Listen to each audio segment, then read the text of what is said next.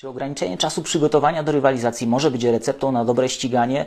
Napakowany emocjami weekend w Australii na pewno będzie elementem w tej dyskusji. Przez trzy dni mieliśmy absolutnie wszystko i o tym w szczegółach porozmawiamy sobie już za chwilę, dlatego tradycyjnie polecam nie oddalać się od odbiorników, zostańcie ze mną.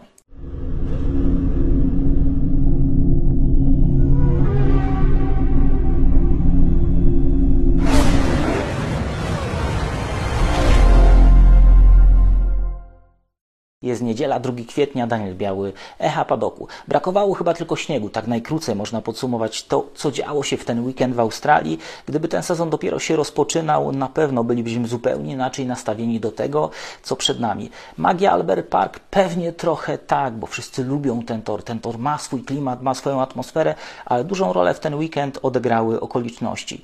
Niskie temperatury, deszcz, problemy z dogrzaniem opon, to wszystko sprawiło, że kierowcy ruszali niejako w nieznane i to może być ważny argument w toczącej się dyskusji dotyczącej zmiany formatu rozgrywania weekendu wyścigowego.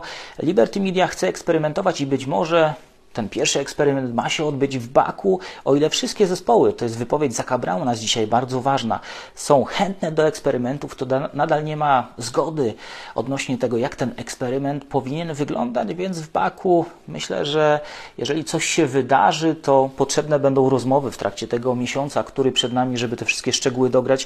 W Formule 1, jak wiecie, diabeł tkwi w tych szczegółach. Stefano Domenicali mówi o potrzebie dostosowania się do młodego pokolenia. Takie słowa, taka narracja jest już od pewnego czasu obecna.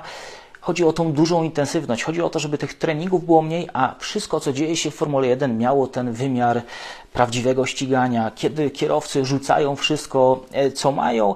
Natomiast jest jednak pewna delikatna granica, której moim zdaniem seria nie powinna przekraczać. Takie sztuczne budowanie widowiska, wymuszanie tego widowiska, nazywam to też wyciskaniem tej cytryny powyżej możliwości tego, co z tej cytryny można wycisnąć, przynajmniej teraz.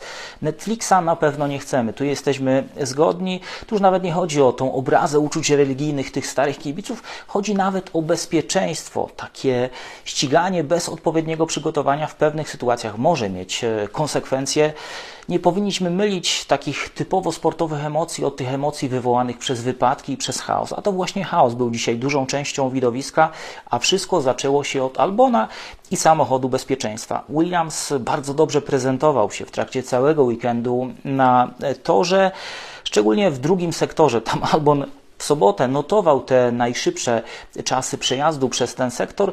Niektórzy rywale na pewno z zazdrością spoglądają w kierunku niskiego oporu, jaka ta konstrukcja Williamsa, jak i ta konstrukcja Williamsa ma, natomiast ona nadal ma wiele braków, które powodują, że Williams jest tam, gdzie jest. Jeżeli chodzi o marzenia o punktach, one skończyły się dla Albona na siódmym okrążeniu.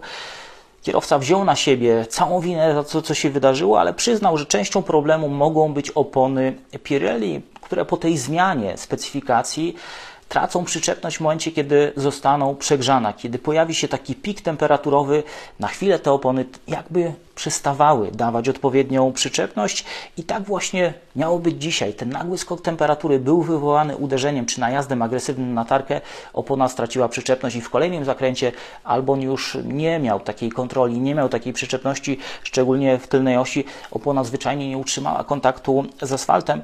Ta sytuacja bardzo przykra dla Albona, tam po drugiej stronie garażu też nic dobrego się nie wydarzyło, była początkiem końca marzeń George'a Russella o możliwości walki o zwycięstwo, czy byłaby realna szansa, patrząc na to, jak kolejny raz Verstappen poradził sobie z Hamiltonem, raczej nie, ale Russell spisywał się kolejny raz w ten weekend rewelacyjnie. Russell, który kolejny raz zawstydził swojego dużo bardziej utytułowanego partnera zespołowego w kwalifikacjach, jest już 3 do 0. Nie tak dawno Alonso. Tutaj mam obrazek obu panów. Ten obrazek kreowany medialnie trochę różni się od tego, co czasami Widzimy, Alonso próbował trochę podgryzać Hamiltona, mówił, ma rekordy, jeżeli chodzi o kwalifikację, już jest 2-0. Russell już włożył mu 2 do 0, już jest 3 do 0, ale Russell pokaza, pokazał też, że te niedzielne umiejętności, pan Sobota popracował nad tym wszystkim, nad tym tak zwanym racecraftem. W niedzielę jest dużo lepiej, bardzo dobre starty. Start, restart, Russell spisywał się w tych elementach naprawdę bardzo dobrze i mimo, że dzisiaj punktów nie ma na swoim koncie, mimo, że Lewis jest wyżej, jeżeli chodzi o klasyfikację generalną mistrzostw, to ten układ sił między stronami garażu Mercedesa zaczyna się mocno zmieniać. Russell już nie jest taki młody, taki niedoświadczony. Russell powoli zaczyna podnosić mocno poziom, a obok ma nie byle kogo. Mercedes zdecydowanie odżył w ten weekend wyścigowy, czego potwierdzeniem jest chociażby to podium Hamiltona, to co robił e, Russell, to jak się dobrze spisywał na początkowych etapach tego wyścigu. Dużo było w trakcie tego weekendu słów na temat pracy wykonanej w fabryce, ale tak naprawdę ten samochód niewiele się zmienił od tego, co widzieliśmy w pierwszym, drugim weekendzie wyścigowym tego sezonu. Różnicę moim zdaniem szczególnie wczoraj zrobił Mercedes. Ta ogromna operacja wyścigowa, mówimy tutaj o analizach, o strategii, o tym jak podchodzą do tego wyścigu, tego nie zgubili, czy do całego weekendu wyścigowego. Zauważcie, że wczoraj samochody Mercedesa były tymi ostatnimi, które minęły linię mety. Przy takiej ewolucji toru to na pewno nie było bez znaczenia. Ewolucja toru to jedno, ale jest jeszcze takie określenie jak driver evolution, czyli pewna zmiana, jeżeli chodzi o podejście kierowcy, pewność za kółkiem. No i tutaj Luis nadal podtrzymuje, że tej pewności, tego połączenia z samochodem nie ma, choć radzi sobie z tym zdecydowanie lepiej. Moim zdaniem pokrywa to powoli swoim ogromnym doświadczeniem. Zmiana stylu jazdy jest wymagana, jeżeli chodzi o to, jaką konstrukcję Luis otrzymał. Można też powiedzieć, że zbyt długo mu to wszystko schodzi. Russell radzi sobie lepiej. Myślę, że ten temat zostawimy sobie na oddzielną analizę. Duże słowa, ważne słowa w tym temacie powiedział Jenson Button, ale o tym w kolejnym wydaniu magazynu Echa Padoku. Cofnięcie kokpitu to jest pewne, nie jest możliwe w trakcie trwania tego sezonu. Wymaga to nie tylko nowego podwozia, ale kompletnej przebudowy samochodu. Wchodzą tam takie elementy jak e, balans aerodynamiczny, jak balans, jeżeli chodzi o masę tego samochodu, dużo jest do zmiany. Tego w trakcie sezonu nie da się po prostu zrobić. Natomiast e, Luis e, musi po prostu zacisnąć zęby, wziąć to całe swoje doświadczenie i spróbować pokryć ten samochód właśnie tym doświadczeniem, radzić sobie w nim zdecydowanie lepiej niż to robi w tej chwili. Martwić mogą również Louisa Hamiltona te problemy z jednostką napędową, które pojawiły się w samochodzie Russella. Według pierwszych informacji, które się pojawiły, zawiodła jednostka spalinowa. Być może coś w obszarze turbiny niedobrego się wydarzyło. Tutaj takie sugestie na Twitterze zamieścił Craig Scarborough. Y, ta awaria wydarzyła się bez żadnego ostrzeżenia. Russell powiedział, nie było nic, co by wskazywało, że za chwilę dojdzie do awarii. To jeszcze bardziej może niepokoić. Do Baku pozostało sporo czasu, ale ten pożar, który był widoczny w tylnej sekcji samochodu Mercedesa, nie zwiastuje nic dobrego. Duża zawodność jednostek napędowych staje się takim trendem tego sezonu, mimo że dopiero trzy weekendy wyścigowe za nami. Mocno odczuł ten trend wczoraj Sergio Perez. Tym razem jego dotknęły w przypadku Red Bulla te kłopoty. Jego przygoda w Q1 była wynikiem problemów prawdopodobnie z układem hybrydowym. Mówi się o hamulcach, ale Warto zauważyć, że mimo przyblokowania przednich kół, tylna koła, tylna oś jakby pchała ten samochód do przodu i tutaj Craig, nie Craig Scarborough, tylko Karun Chandok rzucił taką teorię, że być może ten system odzyskiwania energii nie zadziałał. Ten silnik układu MGUK nie zapiął się odpowiednio albo nie był odpowiednio zmapowany na tą tylną oś, żeby zabrać trochę tej energii, która e, tam jest. Układ hamowania współczesnego samochodu Formuły 1 to coś więcej niż hamulce. Ten cały układ hybrydowy jest tego integralną częścią. Jeżeli dołożymy do tego wieczne problemy Verstappena z baterią, niekonsekwentne zachowanie skrzyni biegów, czy dziwne dźwięki, które do tej pory nie zostały przez Red Bulla wyjaśnione, no to możemy mieć przepis na katastrofę, na porażkę, ale nie dzisiaj. Dzisiaj Max Verstappen znowu pokazał, że naprawdę jest najlepszy i ma do dyspozycji obecnie najlepszą konstrukcję. Wczoraj, mimo kłopotów, pojechał to ostatnie kółko praktycznie perfekcyjnie. Dzisiaj również spisywał się naprawdę bardzo e, dobrze. Perez co prawda nie zaliczył tak spektakularnego powrotu jak Verstappen ostatnio, ale dojechał w punktach. Powiedział, że zrobił wszystko, co e, był tylko w stanie. Kierowca Red Bulla, mówię tutaj o Verstappenie, stwierdził po wyścigu, że ten start nie ułożył złożył się tak, jak powinien, ale on odpuścił. To było świadome. Widać było, że Max zostawił sobie dużo przestrzeni, walcząc z kierowcami Mercedesa, bo wiedział, ile jest do stracenia w ten weekend. Wychodzi pewna dojrzałość Maxa Verstappena ale pojawiają się też takie momenty dużej frustracji. Jednym z takich momentów była e, sytuacja, w której pojawiła się ta pierwsza czerwona flaga, Max wrócił e, do swojego pitwall, no i tam powiedział coś w kierunku swojego inżyniera wyścigowego. Giampiero Lambiasi szybko zareagował na te słowa Maxa Verstappena, zdjął słuchawki bardzo nerwowo, uderzył tymi słuchawkami w czapkę, a potem dłonią uderzył jeszcze w tą czapkę czy kaszkiet czapki Maxa Verstappena jakby chciał powiedzieć, Max, uspokój się, skup się na tym, e, co przed nami. Te obrazki pojawiły się w światowym przekazie, ale żaden z komentatorów do tej pory się do tego nie odniósł. Moim zdaniem bardzo ciekawy obrazek. Mówi się o tym, że Max Verstappen w tym zespole może wszystko, ale taka reakcja inżyniera wyścigowego pokazuje, że chyba coś się zmieniło, że są ludzie, którzy potrafią zapanować nad tą frustracją, przywrócić Maxa do takiej równowagi efekty tej równowagi widzieliśmy na torze, z czego Verstappen mógł być taki niezadowolony. Zadałem sobie takie pytanie, być może z tego, że oficjalnym powodem wstrzymania wyścigu na tych początkowych e, etapach był żwir na torze. Przecież wielokrotnie w przeszłości widzieliśmy takie sytuacje, dużo żwiru, no ale w takich sytuacjach wystarczał samochód bezpieczeństwa, no i stara, dobra szczotka, zmiotka. Czemu teraz sędziowie podjęli inną decyzję? No być może za tym kryły się potrzeby e, kierowców. Czasami kierowcy mówią, że jest tego za dużo, że pojawiają się fragmenty nadwozia innych samochodów. No i wtedy dyrekcja wyścigu podejmuje decyzję zgodną z tego, z tym, co życzą sobie kierowcy. W momencie, kiedy to wszystko się działo, mówię o tej pierwszej czerwonej fladze. Ferrari miało już tylko jednego kierowcę na torze. Ostatecznie skończyło się bez punktów. Wściekły Fred Wasser w tych obrazkach, które pojawiły się już po wyścigu, ale ta jego mina może nie wynikać tylko z problemów na torze, ale z problemów natury zdrowotnej. Duże problemy z kręgosłupem Freda Wassera. Widać nawet na obrazkach, jak się porusza, że to sprawia mu e, trudność.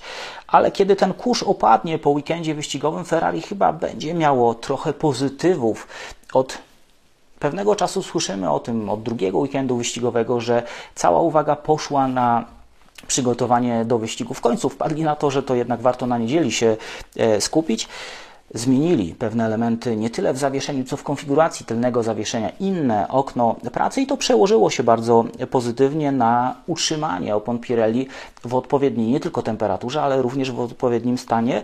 Sainz długo nie mógł pogodzić się z karą, która wyrzuciła go poza punktowaną dziesiątkę. Karą moim zdaniem zupełnie zasłużoną. Miał sporo czasu oraz sporo miejsca, co napisali bardzo wyraźnie sędziowie, żeby uniknąć tej kolizji z Fernando Alonso, żeby wycofać się z tego bardzo odważnego manewru. Laurent Meki przesiedział długie minuty po wyścigu w tym biurze e, FIA, natomiast e, ta próba była z góry skazana na e, porażkę, próba jakiegoś odwrócenia tego, co się wydarzyło w końcówce. Natomiast z tego, co przekazali dziennikarze telewizji Sky Sports, Ferrari chciało mieć pewność, czy inaczej chciał znać powody takiej decyzji, mieć pełną interpretację i wykorzystać tę wiedzę e, w przyszłości. Laurent Meki był człowiekiem FIA, on wie, jak te mechanizmy działają, wie, jak to wykorzystać, więc to może w przyszłości okazać się bardzo cenna wiedza. Hiszpan, mimo że wściekły tym, co się wydarzyło na to, że tą karą, miałby pewnie jeszcze większy dyskomfort, gdyby sędziowie nie przywrócili Fernando Alonso na tą pozycję przed ostatnim restartem. Od tej decyzji odwołanie wniósł zespół Hasa, choć w ruch poszła oficjalna procedura, to jest takie przeciwieństwie tego, co robił Laurent w biurach FIA, no to również z tego, co mówili dziennikarze Sky, Has nie szukał tam na siłę sprawiedliwości, może inaczej wiedział, czy czuł, że raczej ta próba się nie powiedzie, ale chcieli mieć wykładnie na przyszłość, chcieli wiedzieć, jak w przyszłości takie sytuacje będą oceniane. Sędziowie wskazali, że ani druga linia samochodu bezpieczeństwa, ani dane systemu GPS, na to powoływał się zespół Hasa, próbując utrzymać tą bardzo dobrą dla nich e, kompozycję samochodów czy układ samochodów właśnie na e, tym ostatnim ewentualnym restarcie. E, sędziowie wskazali, że to nie są wiarygodne odczyty, no i powołali się na ten przepis, który mówi o tym, że wracamy do układu z ostatniego momentu, kiedy można było z całą pewnością ustalić tą e, klasyfikację kierowców. No warto prześledzić te wydarzenia, bo tam z tyłu, szczególnie z tyłu działo się dużo. Logan Sargent, e, był tam Nick De Vries i to już wtedy te wydarzenia mogły spowodować wywołanie tej czerwonej flagi. Ostatecznie powodem tej czerwonej flagi był incydent kierowców zespołu Alpine. Dzięki temu, co się wydarzyło, dzięki decyzji sędziowskiej, Fernando Alonso dowiózł 101 podium w karierze, trzecie w tym sezonie i zajmuje trzecie miejsce w klasyfikacji kierowców, a wspólnie z Aston Martinem nadal jest na drugim miejscu, jeżeli chodzi o klasyfikację zespołową. Aston w ten weekend już nie był taki mocny, jak to widzieliśmy do tej pory. Mercedes, Ferrari i Aston w tej chwili stanowią taką jedną grupę. Dokuczał na pewno opór aerodynamiczny. Tego oporu na samochodzie Aston Martina jest bardzo dużo, co widzieliście w tej analizie, którą pokazałem Wam tak niedawno. Dużo czerwieni na tylnej oponie e, samochodu zespołu Aston Martina w tej analizie ciśnień, czy rozkładu ciśnień na samochodzie. To jest obszar, który z pewnością już wkrótce będzie polem zainteresowania inżynierów Aston Martina w procesie rozwojowym tego samochodu. Być może to, co przyjedzie na czwarty, piąty, szósty weekend tego sezonu, będzie już miało takie elementy, które będą miały niwelować ten opór aerodynamiczny. Opór, ale nieco innego rodzaju poczuli kierowcy Alpin. Opór ściany, czy tej bandy, która znajduje się przy torze. To, co wyglądało na bardzo dobry rezultat dla zespołu, skończyło się bardzo źle roztrzaskanymi samochodami, końcem marzeń o mocnych punktach. Zadziałał chyba taki mechanizm, o którym dużo po tym wyścigu mówił Lando Norris. Choć sędziowie nie doszukali się winy w tym, co się wydarzyło, e, jest takie wrażenie, czy takie przeświadczenie, że kierowcy momentami próbowali jechać trochę jak kurczaki e, bez głowy, że mocno i za wszelką cenę. Norris mówił, że dzisiaj było tego bardzo dużo. Oni wspólnie z partnerem zespołowym właśnie trzymali się od tego wszystkiego z daleka, czy próbowali się trzymać od tego wszystkiego z daleka. Wracając do decyzji sędziowskich, ci nie doszukali się winy ani po jednej stronie garażu Alpina, ani po drugiej stronie. Natomiast Warto zwrócić uwagę, że to Gasly przestrzelił hamowanie, potem dość niebezpiecznie wrócił na tor. No i tym sprowokował tą kolizję z swoim partnerem zespołowym, ale umówmy się, Okon też mógł się zachować lepiej, widząc, że ma partnera wracającego z lewej strony toru, ale chyba decydującym elementem jest to, że w tym kluczowym momencie Gasly patrzył w lewe lusterko, a nie w prawe, nie widział swojego partnera zespołowego i to właśnie on miał być tą stroną, która przepraszała za incydent w wywiadach po wyścigu. Gasly bierze to na siebie, widać było, że jest mu naprawdę bardzo ciężko, ale no, takie błędy przy takich prędkościach kończą się tak, jak widzieliśmy. Punkty wyrzucone przez Alpin pozbierali kierowcy McLarena. Piastri chyba nie mógł sobie wybrać lepszego miejsca na te pierwsze e, punkty. Jak powiedział Norris, pech ich w końcu opuścił. Twierdził, że nie była to kwestia szczęścia. Również podobnie wypowiedział się po wyścigu Piastri, a od Baku powinno być jeszcze lepiej dzięki szykowanym poprawkom. Pierwsze punkty na swoim koncie zapisali w tym sezonie również Zou i Tsunoda. Hulkenberg mógł być nawet na podium, gdyby wszystko potoczyło się zgodnie z tym, e, jaka była linia taka życzeniowa zespołu Haas, ale trzeba przyznać, że Nico Hulkenberg na tle swojego partnera zespołowego spisuje się rewelacyjnie po przerwie, wraca do samochodu, no i leje e, Magnusena jak tylko chce, a Ginter Steiner chyba przypomniał sobie w ten weekend wyścigowy, dlaczego rozstał się już kiedyś z Kevinem Magnusenem. Nawet tego nie poczułem. Tak Kevin Magnussen podsumował to, co wydarzyło się na torze, a my widzieliśmy, że stracił kawałek koła i całą oponę. Tutaj chyba nie ma co specjalnie komentować. Myślę, że w szeregach Hasa będzie żal, jak to się wszystko potoczyło, bo ten samochód spisywał się naprawdę bardzo dobrze. Jest potencjał w tym aucie. Jeden kierowca potrafi to wykorzystać, drugi jakoś nie. A tak na koniec, podsumowując ten cały weekend wyścigowy, mieliśmy fantastyczną atmosferę, jak zwykle w Australii. Mieliśmy rekordowe liczby, jeżeli chodzi o ilość kibiców na trybunach, coś powyżej 400 tysięcy. No i incydent, który na koniec położy się pewnie dużym cieniem na to, co się działo w trakcie całego weekendu, czyli kibice, którzy przełamali bariery zabezpieczeń, którzy, którzy jeszcze w trakcie trwania wyścigu byli w stanie wejść na tor, pojawili się na końcu prostej e, startowej, kiedy samochody jeszcze ten ostatni raz ją przejeżdżały. Pojawili się też w zakręcie numer dwa, gdzie zaparkował swój samochód Nico Hulkenberg i dotykali tego samochodu, kiedy jeszcze nad głową kierowcy paliła się ta czerwona lampka, czyli samochód mógł być w niebezpiecznym stanie. Na nadwoziu tego samochodu mogło być bardzo wysokie napięcie. To jest druga taka sytuacja w ciągu kilku ostatnich lat. Na pewno nie skończy się to bez konsekwencji dla organizatorów tego wyścigu są wnioski, ważne wnioski do wyciągnięcia, no i pewna praca musi zostać wykonana, bo do Australii wracać chcemy. Kontrakt tego miejsca jest e, zapewniony na długie lata. No i marzy mi się, żebyśmy od Australii zaczynali sezon wyścigowy, bo to otwarcie tak jak powiedziałem wcześniej, gdybyśmy mieli tutaj, ten sezon wyglądałby zupełnie inaczej. I wracając do tych dwóch gniewnych panów, e, widzicie, że oni całkiem nieźle dogadują się na to, że choć Fernando Alonso szukał zaczepki, Lewis Hamilton nie był mu dłużny, a co do Mercedesa i Ferrari, tak jak Wam mówiłem, te reakcje obu zespołów po tych dwóch słabych weekendach wyścigowych chyba były troszeczkę przesadzone. W obu tych samochodach nadal jest potencjał, tylko zespół musi powoli e, ten potencjał być w stanie odblokować, co się dzieje zarówno po jednej, jak i drugiej stronie a Red Bull pewnie będzie zwalniał, biorąc pod uwagę te wszystkie ograniczenia. Przed nami naprawdę ciekawy sezon. Chyba najbardziej cieszy to, że trzech mistrzów świata walczyło dzisiaj. Czy ma szansę walki o te najwyższe pozycje? A i z tyłu dzieje się dużo dzięki zmiennej pogodzie, dzięki różnicy w doświadczeniu, dzięki tym wszystkim kłopotom, które dzieją się na torze. Tyle na dzisiaj. Bardzo Wam dziękuję za to, że byliście ze mną. Na pewno będzie jeszcze do czego wracać. Mam wiele materiałów takich technicznych, które być może w trakcie tygodnia się pojawią, więc jeżeli czegoś nie udało mi się zamknąć, a na pewno tak było z tego weekendu wyścigowego, bo działo się naprawdę dużo, to będziemy sobie do tego wracać. Na dzisiaj to wszystko. Trzymajcie się i do zobaczenia w kolejnym wydaniu magazynu Hapadoku.